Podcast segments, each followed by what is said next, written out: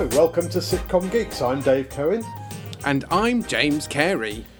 And uh, today, this episode, we are going to be uh, looking at a lot of the competitions that are around at the moment and some, some of the uh, instructions and how to follow them. But we're, we're going to talk a little bit about the Galton and Simpson bursary and other things. But um, the, our main part of the episode is going to be part two of the uh, Pixar 22 rules of uh, comedy writing. So we'll we'll get to that. Or yes, or story storytelling in particular, but it's more that we're sort of what, what can we learn from the basically bulletproof system that Pixar seem to have. You don't you don't really want to argue with Pixar, I think. Not if really. Pixar say this is how you do it, then you do it that Yeah. way. But uh, yeah, with um, and also th- there are differences in terms of writing a half-hour comedy to writing a ninety-minute movie. But again, it, th- there's but anything that gets us thinking about how to write sitcoms better is got to be all good. So Yep. to kick off the the kind of the dispatches, as it were, the first thing to mention is the fact that. You probably know by now that we have a Patreon scheme, and I'm just going to mention it before we mention a whole load of other stuff, which is not our Patreon scheme. But I thought I'd get it in early. So if you join us on Patreon for um, for not very much at all, go and have a look. Sitcom Geeks uh, Patreon. If you Google that, you'll find it, and you will enter a community of people who are all trying to write better scripts, uh, learn from each other, learn from us. Loads of extra audio and uh, loads of extra little podcast bits and moments, and plus an audio version of my book and loads of other things besides um, and also access to a, um, a Facebook group, uh, a private Facebook group where people just generally uh, chat about stuff. And so we recommend that. So there are links in the show notes to that, I hope. Um, and uh, go and look for that. We have a Facebook, a regular Facebook page too. We're also on Twitter at Sitcom Geeks, but join us on Patreon, uh, and we'll there's lots more for you there. But the other thing to say to that is our our podcast is hosted by uh, BCG, the British Comedy Guide, and so uh, we have an offer, uh, or they have an offer for, Yeah. for listeners, don't they, Dave? Tell us about that. They, they do, yes. They uh, comedy.co.uk uh, is the uh, the website address. That's uh, probably the one that you, you know them by.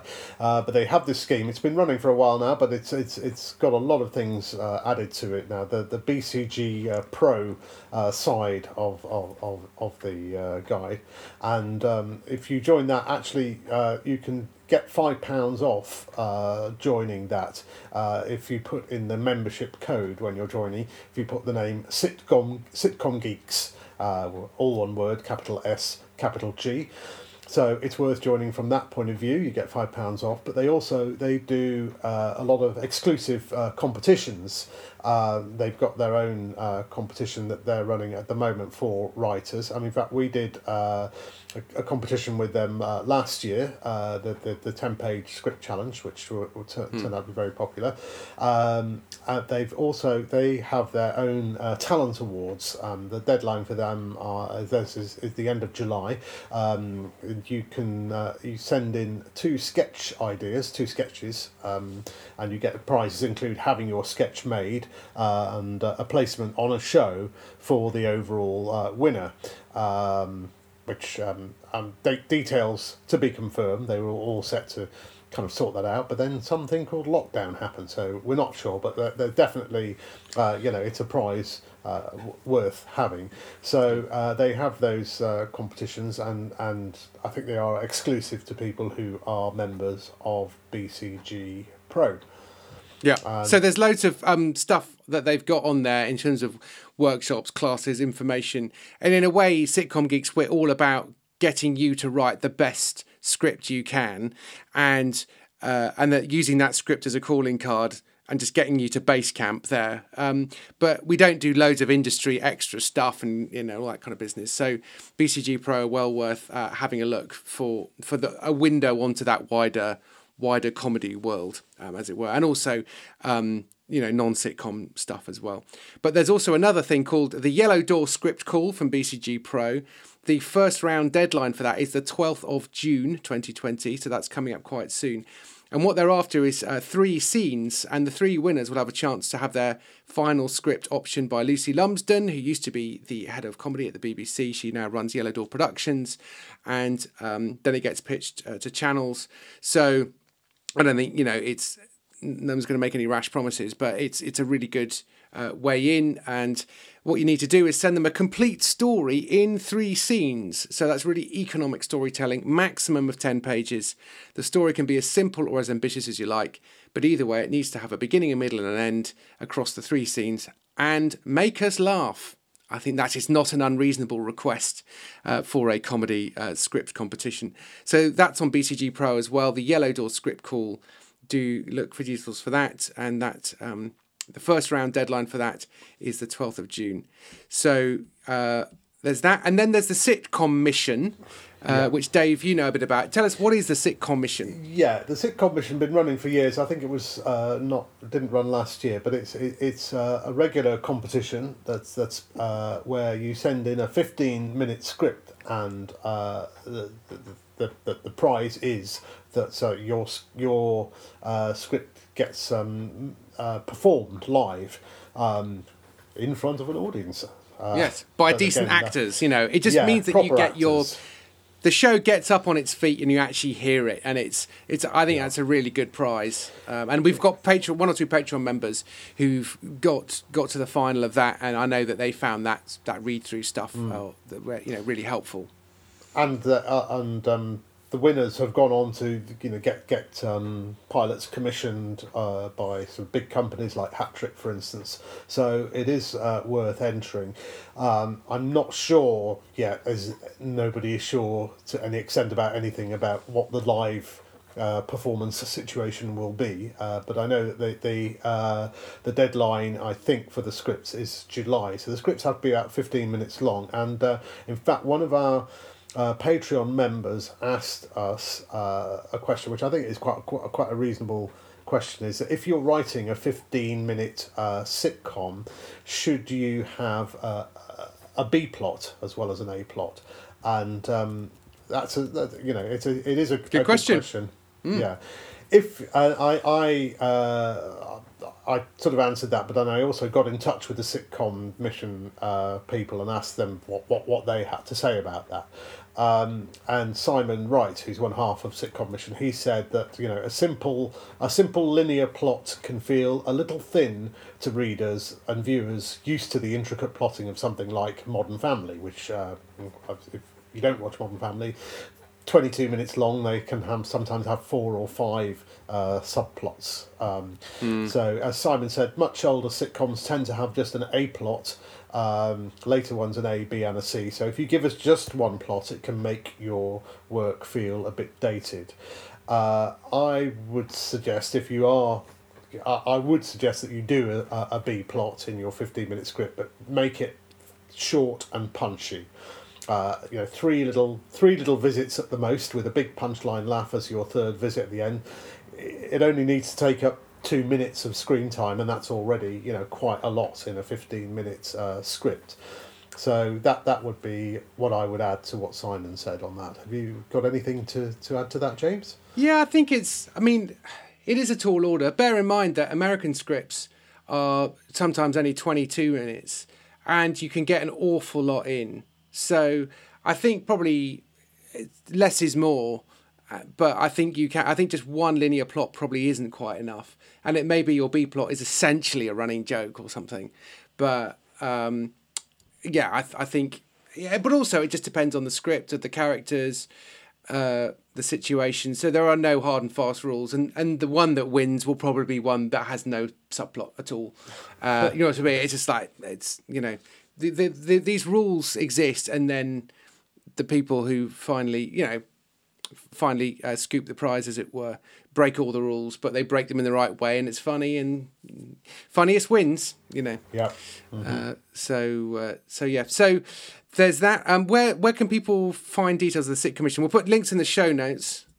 Yeah, I'm pretty sure Sitcom Mission is uh, in, in linked in with with with the British Comedy Guide, but it, but it, uh, or it was, but even yeah. if it isn't now, if you just uh, Google sitcom mission, mm. uh, you will find uh, yep. all the answers to your questions. Yeah, they also I'm have a Twitter handle at sitcom mission. I've just found.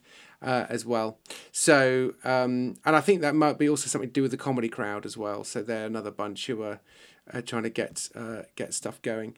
So the other um, thing to announce in our parish notices is uh, a, a fairly big deal, really. The BBC decided to do a, a thing called the Galton and uh, Simpson Bursary, which is a, a comedy writing competition. But in a way, it's just a way of opening the doors out to to people and to new voices. And uh, the prize in, is essentially a bit of development, uh, a bit of money, uh, five and a half grand, uh, with a, Uh, our one final award winner will have their script developed for broadcast consideration with advice and input from leading industry practitioners. So in a way, it's it's the BBC looking for for stuff that might become a show. So the BBC Writers' Room is looking for new voices and new writers to develop, whereas with this, they are actually looking for a show, and so this is this is your chance. And what you need to submit is a sample comedy sitcom script of 30 pages maximum. It says 30 pages, 30 minutes maximum, but um, uh, but I would just they they say they they don't want scripts of longer than 30 pages. Do not send them more than 30 pages. And uh, they also want a series development plan. Dave, what is that? Uh, that's a very good question, uh, and um, it's not something that I've seen that the BBC have asked for before. But I think, uh, uh, as well as that, they're asking for a, a, a one-page biography slash statement, uh, and and I don't think I've they've seen those asked for before. Um, I think for uh, if you're still working on the script. I mean, you've only got two weeks to go, and so you've presumably done quite a lot of work on your script already.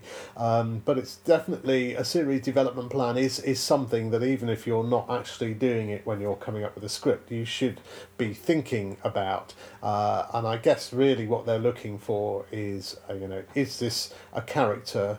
Uh, or a couple of characters that I'm interested in enough uh, to want to see. Uh, I, I want to come back and find out more about them. I want to see them uh, try and fail uh, each week in a different way. Uh, in the last two years, I think, the, in addition, now that we're talking more about comedy drama and narrative and um, even though there is this contradiction that um, comedy characters never learn from their mistakes, whereas drama characters learn from their mistakes, and so square that circle comedy writer. Um, mm. So that's what they're kind of. Uh, the, uh, if they can see that this is more than just a bunch of people in a place, uh, it's a bunch of people who something is going to happen to and something is going to develop. They're still these people aren't necessarily going to learn. And again, mm. we've talked about you know people in families who who do learn in each episode, and they learn enough to say sorry at the end of the episode, but they haven't quite learned enough so that when we come back next week, they're going to make the same mistake. Which is kind of what we are all like, yeah. really, isn't it? You know, we all yeah. we all do that. So yeah. we, that that's a kind of way, but uh, uh, of uh, making sure that you have a character who isn't just like a one episode yeah. wonder. Really. Yeah, so and I, I have read I've read a number of scripts in the last uh, few few weeks and months where you think, where I think Dave you've mentioned before how the plot and the story are not quite the same, but we're treated as the same. So the setup episode, once it's sort of set up, you think I have no idea what future episodes of this will be, because it feels like the the characters only goal has been achieved in some way. So what you need to do is establish a, a, sort of an uber goal for your character and make sure that all six episodes have got a mini version of that goal or an achievable bit of it, or at least that they think it's achievable in in that uh, in that way. So you probably only want a paragraph on each story and you don't need to flesh it out and develop it, but you just need to demonstrate you know you want it to be an exciting read. You want to go oh that will be good and oh that's exciting and oh i can totally see that. Um, so you want to build a bit of confidence. So the other thing uh, to say is that if you have a script that's nearly ready the deadline is very soon. If you go back and listen to episode 111 which is easy to remember episode 111 is called polishing your script. And in this um, we go through uh, a few last minute pre-flight checks before you before you launch it and send it off. So I would uh, have a listen to that one, and I've written one or two episodes on my blog uh, a few years ago as well, uh, which which might be worth uh, having a look at too. So um, if you have a go, if you have a sort of a, a flick around uh, on my blog, the latest. So if you go to uh, Sitcom Geek singular sitcomgeek.blogspot.com, I write there's a thing called five mistakes in the first ten pages of your sitcom script. So there are five ways in which you can kind of get it wrong. But there's also a version. There's also a blog on the right hand side under uh, most popular posts called "Polishing Your Script," uh, which Right. I, is the list I go through in episode 111. Really, Okay. so that would be a good place to good place to have a look. Um, so yeah, that's uh, another competition, the Yeah. Galton Simpson Awards. I Uh, would just add the last thing I would say about that the the, the, the short one page biography uh, statement is that uh, this is I would say is the last thing that you write because you know you really want this uh, to, to, to jump out the page and you don't you know you, you uh, whatever however size whatever size you type it in uh, let's say you're looking to something that's between about three and four hundred words you want to be able to say in three or four hundred words what your show's about who the show's about why is it funny how are we going to uh, imagine this show is going to uh, uh, develop. And if you've if you've got a couple of jokes that can go in there as well then that's great. So um, you know you really but that that's something you really have to uh, put a lot of effort into I would say beyond beyond just writing a funny script. A, Yeah. a, a one page that jumps out will you know kind of attract their attention Yeah. But having said that, a really funny script will really, really stand out. Especially one that gets going in the first 10 pages rather than having the first thing actually happen on page 10, uh, which, which is the problem with, I would say, uh, 80% of the scripts uh, that, we, that we read or, or Yeah. come across.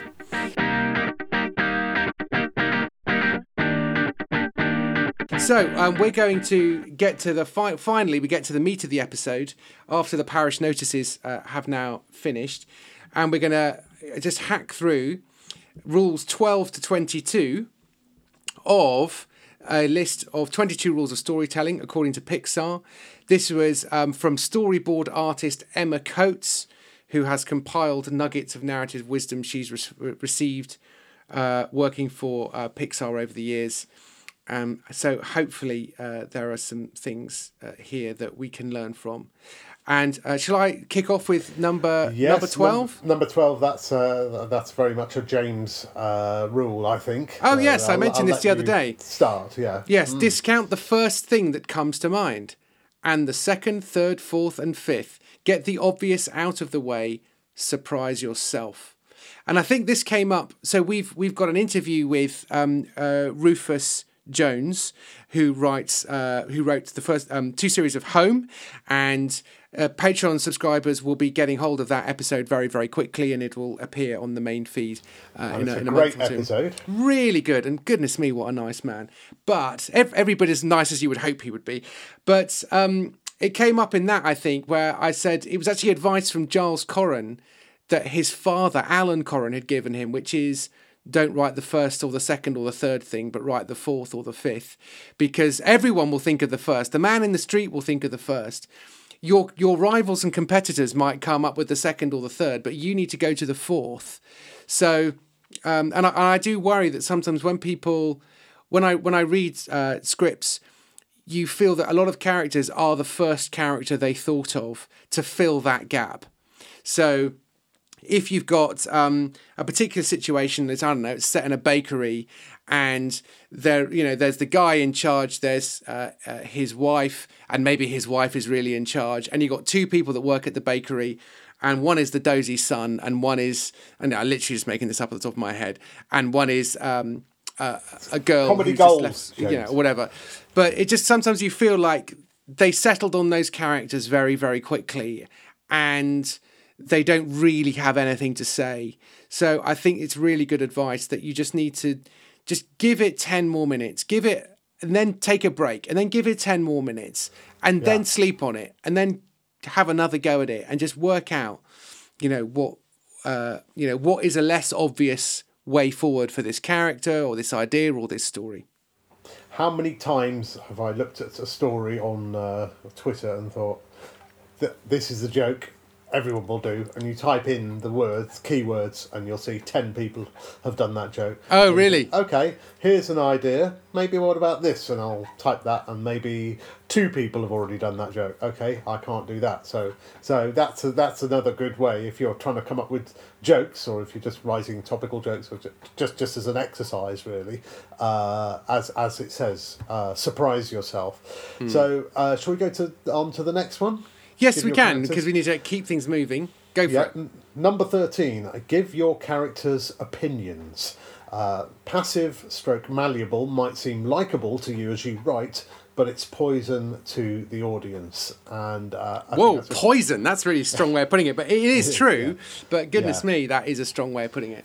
It is. I think, and, and it's something that I uh, mentioned before, and I think it's a it's a it's a really lovely thing as as, a, as an exercise that you do for your characters. Uh, is you know ask yourself if what newspaper uh, do they read, and it seems like a simple thing to say, but there's a there's this. Uh, brilliant scene in uh, Last Tango in Halifax, shortly after the sort of the, the, the couple who are the main uh, characters. Um, Anna Reid and uh, Derek Jacobi. I forget the, the names of the characters, but uh, these are they, they, these were friends who, who, when they were in their twenties and went their separate ways, and they've met up again in their seventies, and it's a sort of ro- romance. Uh, which, and it's it's great, fantastic show. Uh, but very early on, we discover that you know he's a bit of a bit of a lefty. He's a bit of a Guardian reader. She's a, a Daily Mail reader, and they get into their in church just chatting about something. They just get into a petty little bickering thing. They're still very much in love, but they kind of almost split up.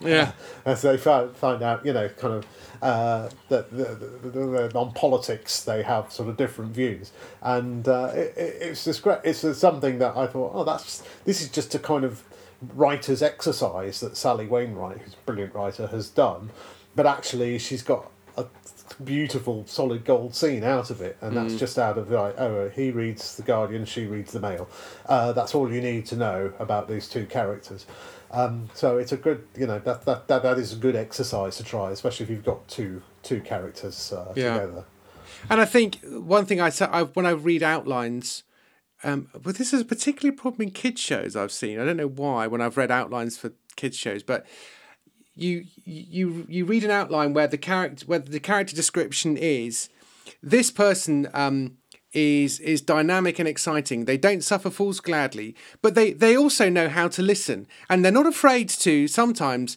uh, do this, and and yet they're also spontaneous. And you just read this list, and you just think, I have no idea who this person is. And he is in a way, man, stroke woman. Well, yes, he's sort of everyone and no one, yeah. and in a way, I, I, mem- I remember listening. There's a, a comedian uh, called uh, John Archer, who's a mate who writes a lot with uh, Tim Vine as well and tours with him. He's a magician who managed to put one past Penn and Teller actually on, on that big ITV show. And I remember, I think he was doing some kind of psychological trick uh, where he reads out a long description of a person and then asked everybody to put their hand up uh, if you think that applies to you and everyone, you know, shut your eyes, put it up if you think it applies to you, and you open your eyes, and 75% of the room said that it was them, even though it sounded incredibly specific. And therefore, in a way, we are a bag of contradictions, and but we're, we're not really. And we do all have different desires and uh, and uh, and wants and needs and neuroses. Um, so I think people hedge their bets a bit with these characters, and actually, you just need to make sure that they have uh, opinions and are heading uh, in a particular uh, direction. So uh, it is poison to the audience. Quite often, if I may say, the person with the least um, distinctive character is clearly the voice of the writer. So again, read lots of scripts where somebody shows up on their first day to work at the bakery and they're basically introduced to everybody and react to them and and they don't actually have anything to do until page 15 and even then it's not very much and you think, oh, this is this is the this is the eye of the story. who doesn't actually have any strong opinions on anything. That's actually a waste of a character.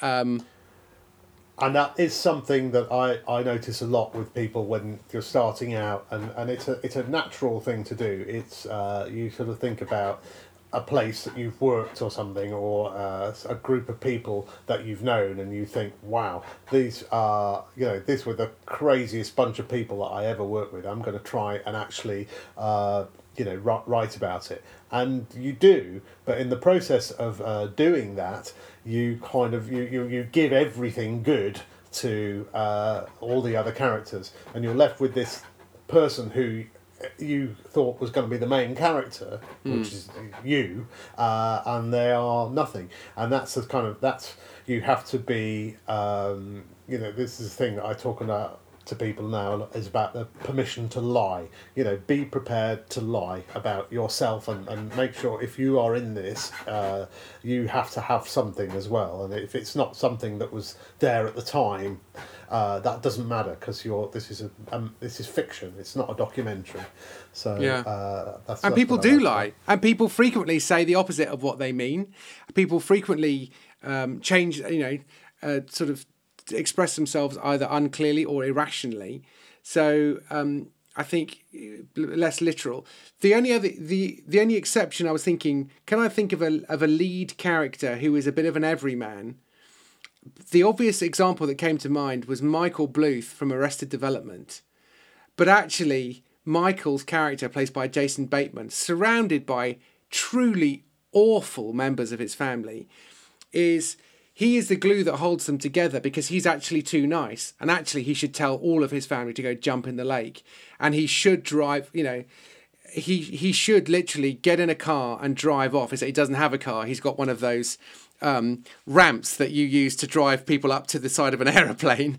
Um, so he's he's too nice. You know that's his problem. He has a flaw.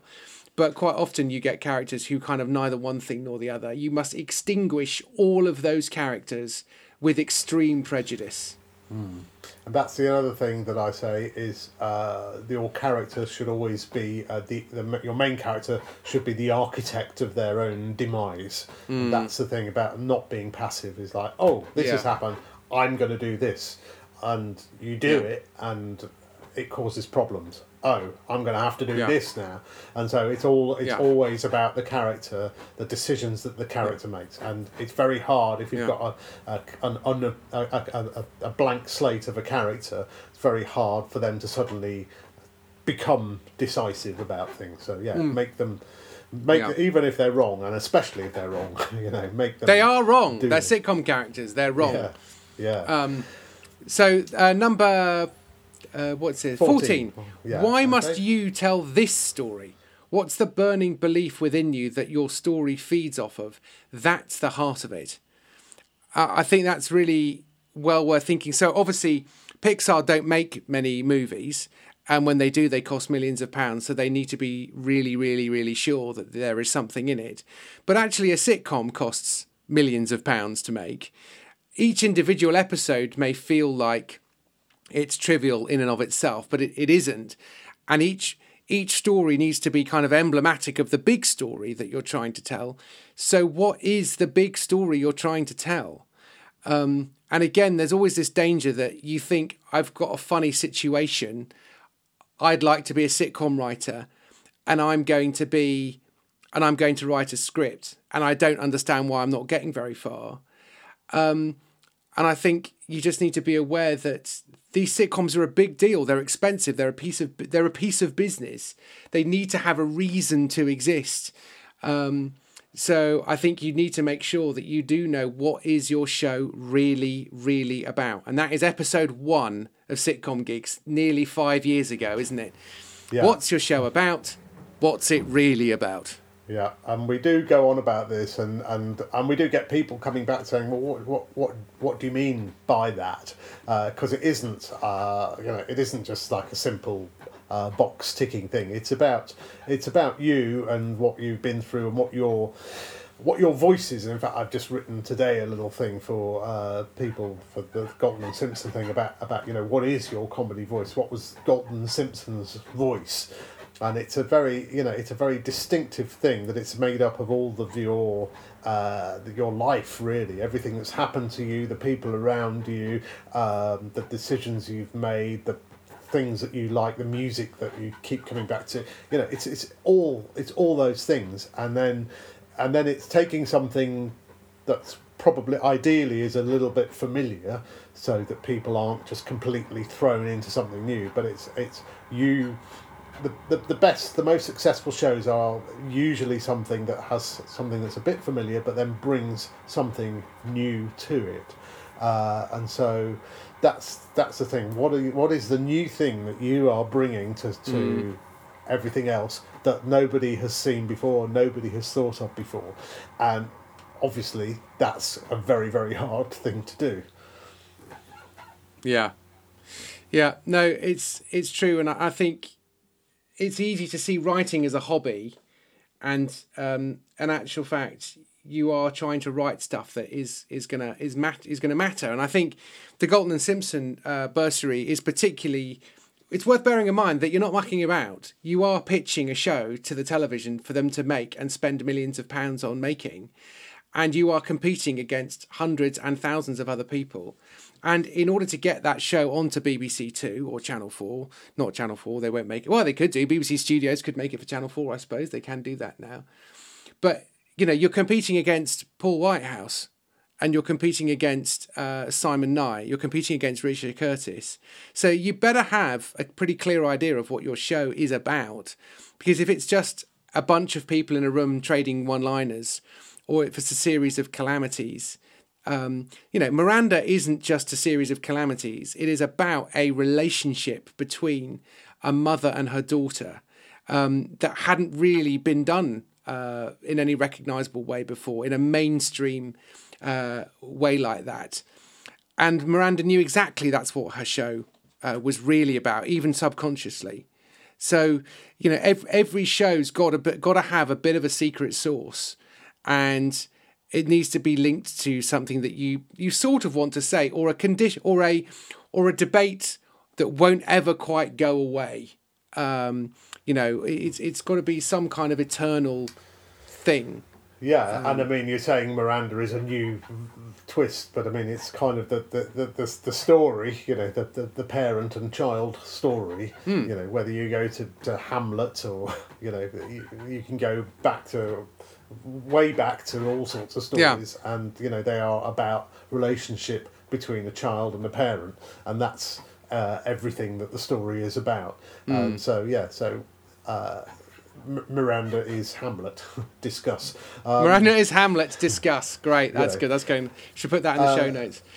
Number so, fifteen. Yeah, fifteen. If you were your character in this situation, how would you feel? Honesty lends credibility to unbelievable situations.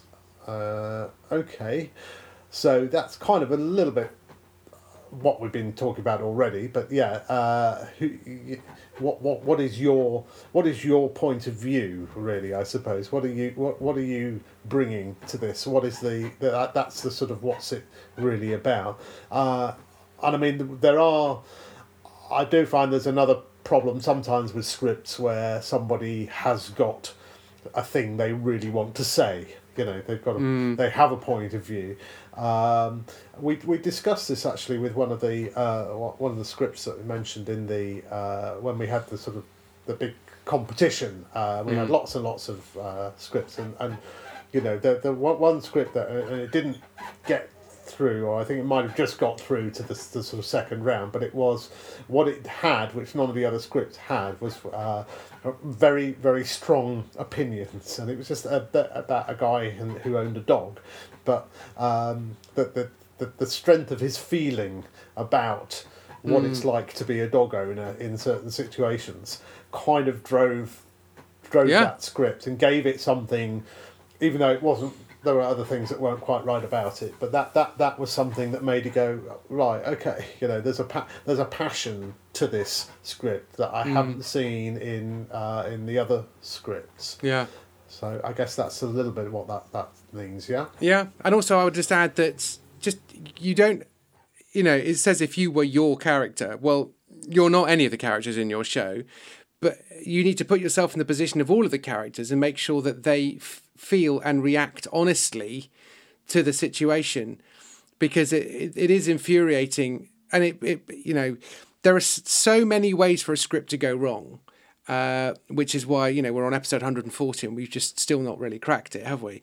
Um, that the moment a character does something where you just think they wouldn't do that that doesn't make any sense at all um, you, you, logically that doesn't make any sense. Or in a murder mystery, you go, okay, you'd call the police. I don't believe you wouldn't call the police there. Um, and there's obviously genre, you know, uh, sort of things that work within that. But overall, I think people think if you're not careful, if it's a sitcom, then people can just make it worse and do ludicrous things. And you go, no, it has to be honest to the character and the situation. And your your skill as a storyteller is you have to shut down options that would be your first, second, third choice. Um, so that they then do the, the most credible of those options is choice number four, which makes it worse. And now they have to do this, which makes it worse. And now they have to do that. Um, so you, you, you want to be you want to you want the character to react honestly to the situation, honestly to their character. I'm going to put you a little bit on the spot here, James, because this is something I've been thinking about a lot since uh, we interviewed Rufus. And one of the things that uh, Rufus uh, pointed out. We, we, we always talk about the comedy shows that we love and what mm. made us uh, get uh, enjoy things. And, and he made a, a, a, very good point, which I hadn't thought of before. And the, he said that the, as well as the comedy shows that he was watching and loving, uh, like Seinfeld in particular, he mentioned, but he said uh, it was also shows like uh, Breaking Bad um, and mm. The Sopranos, which were like serious dramas uh, that had um, that had comic aspects to them. And then I started thinking about that, and I was thinking as well about uh, films by the Coen brothers, for instance, that are. Uh, you couldn't really call them comedies, but they have sort of comic uh, conceits about them, I think. And uh, mm and you and I have often talked about you know these characters who who a, a character does something and um, the the, the uh, explanation is well I'm a psychopath or I'm a sociopath or whatever. And yeah. we we always find that a bit unsatisfactory but given what Rufus is saying given that so much comedy now has been influenced by the likes of sort of Breaking Bad and the Coen brothers and things what do you uh, as, as a sort of counter to this Pixar uh, thing. I'm not not not me, but I'm being a sort of devil's advocate and saying, you know, well, why why should the character have to have that kind of honesty? Why can't they just be that sort of Breaking Bad type person? Well, I mean, I've I've not seen Breaking Bad, but doesn't he basically start selling drugs in order to um, pay for medical expenses? Yeah, yeah. So he does he does a bad thing for good reasons. So I think what you're looking for is to your characters can do anything you want if you give them a strong enough reason to do them, and so I think in a way these these are influential uh, things and ways of telling stories, but you want to use your serial killer psychopath character extremely sparingly because they, they they do just make decisions that we can't even empathize with um, it is very rare for someone to be a psychopath. You know, it is like it's you know single digit percentages, and therefore, and and even mainstream Marvel movies and everything, they don't have villains anymore. They're always good. They're they're always people who think they're doing the right thing. There are very few Cruella de Vil's who you know and, and Montgomery. Just watching rewatching The Simpsons with my kids. You know, Montgomery Burns is a proper evil character, and you just don't really see people like characters like that these days. Um, so I think I think those shows are influential in terms of how far you can push things. But normally, if you look at those, they they're always very skillful at taking these characters from a place of normality to a place of how did I get here. And I think um, an unusual situation. The, there's a lovely moment in a book by Michael Frayn, who I think should have been a sitcom writer, rather than wasting his life writing award-winning novels um, and uh, you know tr- translating Russian plays. Um, but he he wrote a book called Headlong, which is about a guy who steals a painting from his next door neighbor, And there's a lovely bit where the character sort of suddenly has a level of self awareness, just like going, I'm stealing a painting that's worth a lot of money from how did I get here? They, you know, they they'd rationalised it to themselves again and again by saying this painting's owned by a jerk who doesn't appreciate it. I appreciate it. I should have it, and they sort of talk themselves into it. And I know in this novel you can see into their minds much much more clearly, but you just see a very skillful way in which a character justifies doing a really bad thing and gets completely out of their depth. So I think it's just taking those little steps and breaking them down, uh, really, because because otherwise we just think of The Sopranos in the extremity of it and Breaking Bad. But the reason they're such skillful, you know, stories is because there's no one weak link in that chain to get you there, is there? Right. Yeah. Would you say? Yeah, I think that's a very uh, that's that's great. And Got out of I that one. I sprung that on you, and Yeah, you- no, it's I fine. That's Yeah, a great answer. Very Yeah. good answer. So uh, that that's a that's a good good point. I shall bear that in mind. Number fifteen there. So let's move on to uh, sixteen. So uh, this is uh, what are the stakes? Give us reason to root for the character. What happens if they don't succeed? Stack the odds against. Yep. And uh, we've been talking Bog about uh, standard sitcom advice. yeah. Galton Simpson Award, Galton Simpson, Steptoe and Son. I mean, every episode of Steptoe and Son that I can remember uh, involves the father and son. You know, that's that, that relationship again. Uh, the son hating his dad so much that he is going to leave. And he is, you know, you get to two thirds of the way through the episode and you think, this, this 30 something and maybe 40 something single man living with his dad uh, is going to walk out on him. He hates his life so much with him, he is going to walk out. I really believe he will. And I also really know that he won't. Partly because he's uh, a decent human being deep down, but also because he's a bit of a coward and he's scared of moving. And uh, you know, they, they, they, but these are really high stakes every episode. You know, every ep- Yeah. episode, and it's not. Uh, you know, it, it, it's believable every time. It'll be some very petty thing that that, that Yeah. makes it happen. But the characters are so strong. Yeah. Uh, you know, that we we are invested in them. We believe them. We we feel uh, Harold's pain. I think, while also thinking he's he's just he hasn't got the gumption to do it. Yeah, and I think um, they skillfully mine that very well. And I think all the classic sitcoms have got that kind of thing. But I think just when we when we apply it to our own scripts, what I think the what happens if they don't succeed, I think is a really key question because sometimes you have a character. It's very easy to set up a character with a quest, and if they don't succeed in that quest, it's it's only a shame. It's not a disaster and I think it's a way of and it's and you can confect uh, possibly stakes in terms of if they don't do this, then terrible things will happen. But ideally, you want it to be linked to their own self-esteem, life quest. Is this what they thought? So, for example, in Porridge, another classic sitcom, we've often said on the show, the show is about little victories. If you, the only way to survive um, lockdown in a prison uh, is with these little victories and putting one over on on uh, Mackay in particular, who is the who is the overzealous, harsh father figure. Um, if if it's a, a fake family, as it were, and it, and if it means basically stealing a tin of pineapple chunks, then then that's what it takes. And so it's always getting away with it. Um, and you, you get a sense that they need to get away with it in order to stay alive because the moment they give up, they're broken.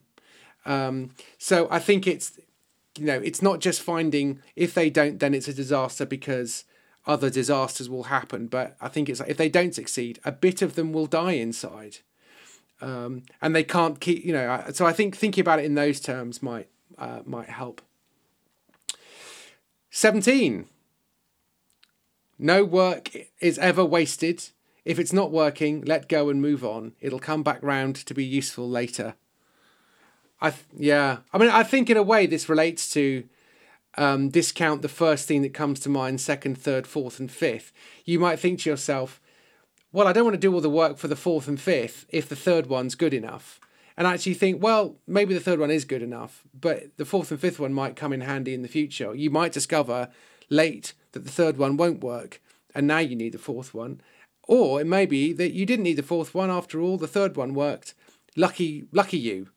Um, but I think, you know, the, the, the script, the 30 page script, is just the tip of an iceberg of work, story, story, story, plot lining, character, character, you know, and I, I think that's possibly one of the reasons that the scripts um, that people are writing are frustrating is because I think people think, you know, it should be really good after this much preparation. And actually, the more experienced comedy writers get, the more they know how much work it is. And so today, just as an example of that, um, I've got a seven page outline of a murder mystery, um, which is a sort of possibly um, commissioned uh, script, but I'm not at that stage yet. And I was told that I needed to basically clarify the story in story order rather than explaining the plot of the story and the characters and the story of the week and all that kind of stuff. And actually, I thought, what will probably happen if I'm not careful is I'll end up with a 15 page outline that's just too long and too complicated. So what I'm going to do is I'm I'm going to boil down everything to a page and a half. So I'm really clear on what the story is. So I'm essentially pruning everything back and then I'm going to sort of regrow it again and start to put in the detail that I need. And so I spent 4 hours doing that this morning creating a shorter document that I can't use um, but I've done it for me because I know that the next proper document I send is really significant. Um, and so it, it just feels like if it's not going to turn into a joke that's going to be in the script, then it's a waste of time. It isn't. It mm. really, really isn't. I think I remember when we interviewed Graham Linehan, uh, he was at the point of uh, he had was making a, a, yet another pilot for the IT crowd in America, and he was saying that they uh, that, they asked for exactly that. It was just like sort of strip away, strip away everything that you normally put into mm. your your work and just uh, the, the, the, the teleplay they call it in America. Um, so it's liter- literally saying you know this this thing is what happens now and and you know you you can the the amount of work that you need to put into to, to, to leave stuff out is actually quite an important uh, yeah. point. And I'm sure, you know, I know, I know I've mentioned before here uh, Gary Delaney, the stand up comedian, who, you know, who uh, reckons that he doesn't use 95% of what he writes. So he literally, you know, he's got, he's got these spreadsheets of his jokes. Um, and for every 20 jokes that he writes, one joke finds its way into his mm. uh, live show.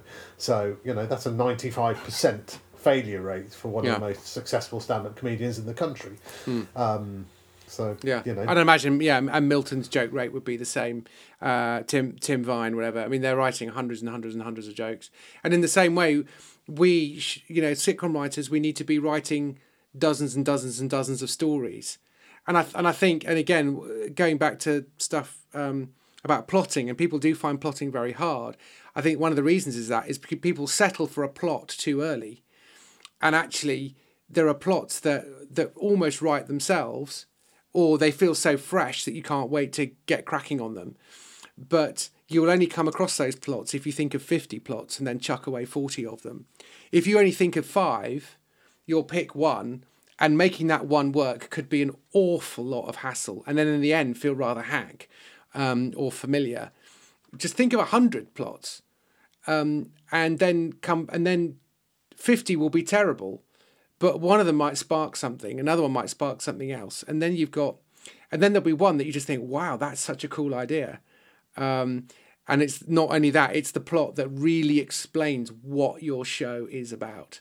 Um, so um, uh, so yeah, so that is it's a lot of work, and in a way, some work is wasted. I would say no work is ever wasted. That's not quite true, but that is the work, isn't it? It is pruning, it is trimming, it is getting stuff down, it is simmering, it is Um, and that's what I was doing with my outline today. I was actually reducing it, reducing it. And that's, again, Rufus Jones was talking about really re- reducing the source down. I think that was a really good imagery. And you can listen to that interview uh, on Patreon uh, very soon. Isn't that exciting? Um, so, number 18, we're getting there. We'll probably whip through these last ones because we're probably Yeah. uh, getting out of time. Uh, why don't you read 18 for us, Dave? Uh, number 18. You have to know yourself. Uh, the difference between doing your best and fussing. Story is testing, not refining. Uh, does that mean sorry? You have to. Do you have to know yourself, as in know who you are, or you have to know yourself? Colon. You have to know the difference between doing your best and fussing. Either way, story is testing, not refining. I think that's the crucial uh, point. I still don't quite make. know what that means. What does that mean? No. Uh, Okay, we're pushed for time. We're going to move on. Number 19. Sorry, I'm going to cut number 18. It should be the 21 rules of storytelling Yes. Pixar, okay? I'm sure she knows what she means. Um, Yeah. Coincidences to get characters into trouble are great. Coincidences to get them out of it are cheating. Absolutely right. You you get per show one, possibly two coincidences, and they should all be within the first act. And if you start leaning on a coincidence, um, you can hide one by having a B plot which collides with your A plot, or your C plot that collides with your B or A plot. So we've sort of seen it coming, but it needs to be the fruit of steps that we've seen, so it doesn't then feel like a coincidence. But overall, you know, uh, I think is it Measure for Measure, which is deemed to be a problem play because it is solved by a massive coincidence at the end when a I duke think- turns up or something. yeah. I mean, there's a lot of it in Shakespeare, but a lot, a lot of Shakespeare is, uh, you know, a lot of it is is like the sort of comedy, uh, the music hall, end of the pier, or whatever, and it's the, you know, or, or what people say is this, kind of brand new thing of Hmm. um, Fleabag talking to camera. You know, I mean, Ri- Richard III is basically talking to camera the whole way through. They're called play. soliloquies, Dave. I know, I know they are. Fun, But, fun, um, fun to write the word soliloquy. A good Scrabble word. Can you have it in soliloquy? Is it seven or Uh, eight yes, letters? only one, only one Q. So oh, blimey! guess You, are winning at life. If you put soliloquy down on Scrabble, you can take the rest there. of the year off. I mean, that is. Yeah, You you'll need a you'll need a couple of letters in place really, because it's a lot more than seven letters there. But let's not get into the Oh, minutiae okay. of Scrabble at this point. No, no, let's Uh, not. Let's not. But I, I think yes, the uh, you know Twelfth Night is a, a, a, and all, all's well that ends well. Love's labour's lost. They all have these kind of oh, but I thought you were this twin. No, no, ah, you're supposed to be a woman. No, I'm a man. Ah, I'm. well, for know, me, it's Midsummer Night's Dream and the love potions. It's like, Yeah. okay, use a love potion once if you Yeah. must. Yeah. Use it again, really? Ugh. love potion me twice. Yeah, Shame it's on not you. good. You're on a very Yeah. squeaky chair, by the way, I there, am Dave. sorry. I just realised that. I just I was going to reach my water. I thought, No, oh, it's I'm fine. squeaking. By the I way, shall- listeners, that's what that's that's what that noise is. It's Dave's squeaky chair. Yeah, I'm actually. Uh, we're recording from uh, my bedroom uh, this evening because uh, this afternoon because uh, all the other all the other rooms have got other Zoom meetings, children in school or uh, other parents in uh, meetings. So. Yeah. I'm. I've been sent to the bedroom. You've been this. sent to your room. sent to okay, the squeaky chair. Number 20, exercise. Take the building blocks of a movie you dislike. How do you rearrange them into what you do like? Blimey, that that feels like a lot of hard work. I mean, I don't see enough movies anymore. I'm afraid. So if I do dislike a movie, the last thing I want to do is go back to it. Uh, but yeah, I, I kind of I, I take the point. And although again, you know, I mean, editing is such an hugely important part of a, a, movie, and you know, putting putting things in the right place and the wrong way Hmm. place. But I mean, actually, that's something maybe that you could tell us from the you know eighteen or so uh, Yeah. episodes of uh, Bluestone that you did. How much uh, how much rearranging of what you thought was the script uh, did you have when uh, sort of moving scenes Well, around actually- things like that? Finally, because you don't have the luxury of shooting too much, you do kind of have to commit to it, but you don't always quite shuffle the scenes in the order you expect. Uh, so, um, but most because I've done quite a lot of studio sitcom as well, there just isn't the you just don't have the capacity to to switch it around very much. Um, but in terms of, I think it is a useful exercise to watch a sitcom that you don't like, or to try a sitcom, and if you didn't like it, just to go, well, why didn't I like it? Um, and it may be taste. I watched a really interesting. I thought I watched the first episode of Dead to Me on Netflix, um, and I thought, uh, wow, this is really good. Um, I, this looks really interesting, and I don't particularly want to watch it um, because I think I know where this is going, and I think it'll be really interesting getting there. But I don't. I'm, I'm not really in the mood for that at the moment. Um, but some really fiery, great comedy, dark about bereavement and loss as well.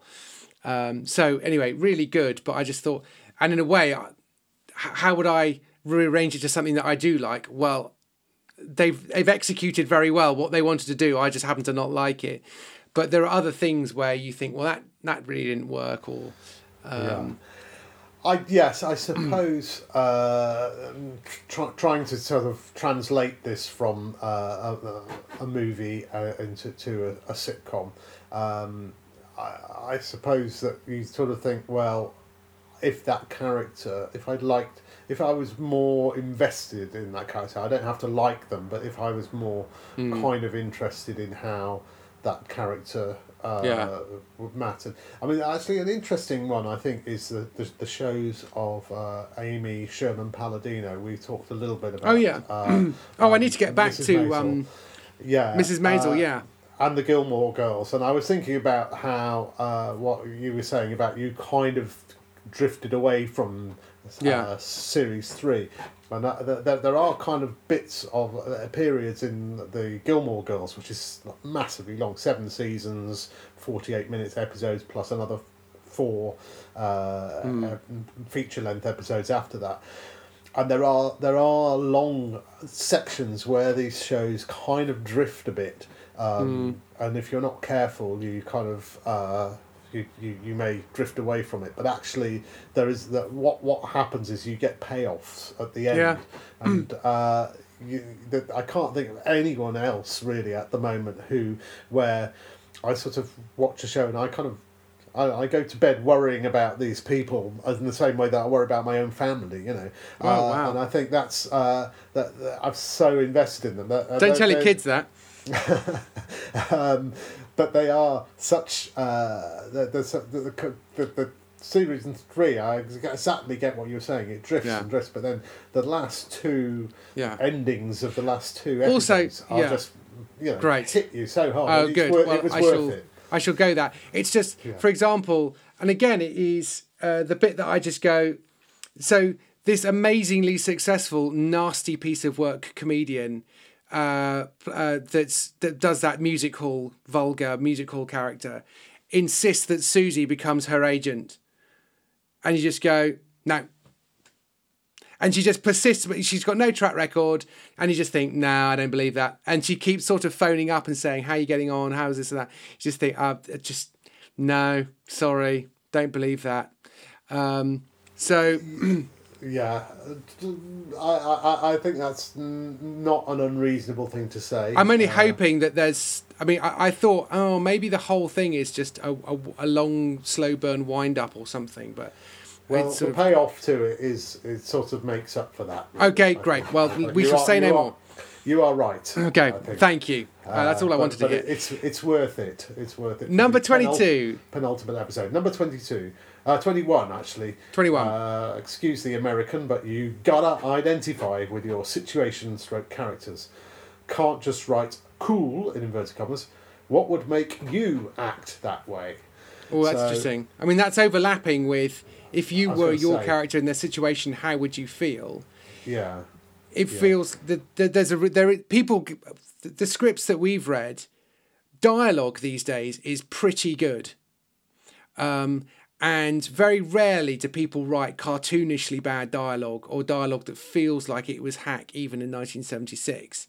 Um, but actually, quite often there was a problem that people just say cool things and sitcom smart things with the rhythm of a joke. And you just think a major thing has just happened and you've just sort of made a slide sort of James Bond joke about it uh, you've sort of undermined the reality that you've worked quite hard to create. Yeah. Is that fair? Yeah, I think so. and I think it comes back to uh, the very difficult thing that we talked about uh, about you know when you're writing jokes, uh, your joke either has to uh, tell help uh, put move the story on, uh, or uh, be a joke about character, or both of those things. Uh, and if it's neither of those things, then it's just a joke that's in there uh, for its own sake, really. Um, and so, uh, you know, as you say, as, as you're saying, you can't just uh, you you you you want that joke to, to represent that character. Again, Modern Family, which you know is kind of winding down now. We're coming to the end of watching the last series, and you know, uh, as you pointed out, Modern Family, it's gone from being the absolutely perfect sitcom to one that is just very very funny. Yeah. which is a you Yeah. know, uh, two hundred and It's gone. Yes, it's gone from sublime to merely excellent. Yeah. Yeah. But even now, watching it and sort of seeing the join a little bit, and uh, Yeah. you still, you know, there is not a single joke in that show that is not either moving the story on or about the character or Yeah. both. You know, they really are, and I, I, you know that that that's and, and and I think that's what Yeah. I would say that this means mostly identifying with the characters. The characters are just t- saying things in the way that those characters say. If they say something that's not them, you spot it. You Yeah. know, and it, and it Well, and that- stands out. that that kind of feeds in therefore to our final one number 22 which is what's the essence of your story most economical telling of it if you know that you can build out from there and so just get just wrapping it up in a bit of a bow the Galton and Simpson bursary 30 pages. Do not send them 31 pages. Do not send them 40 pages in an apology. Send them send them 29 30 pages. You don't really have time to make jokes that have no bearing on anything. Um, you don't you know 30 pages is not many. And so you want to get your story up and running and you want to do brilliant brilliant jokes but the i you know but you probably don't have the luxury of all these extra uh, routines i mean maybe you do i don't know but i just think boiling your story down what is the essence of the story and tell it as economically as you can because time and again you just get drifting scripts 15 pages in you think ah I now see what the characters are trying to do. And then they do it. And then you page 25, the story is over.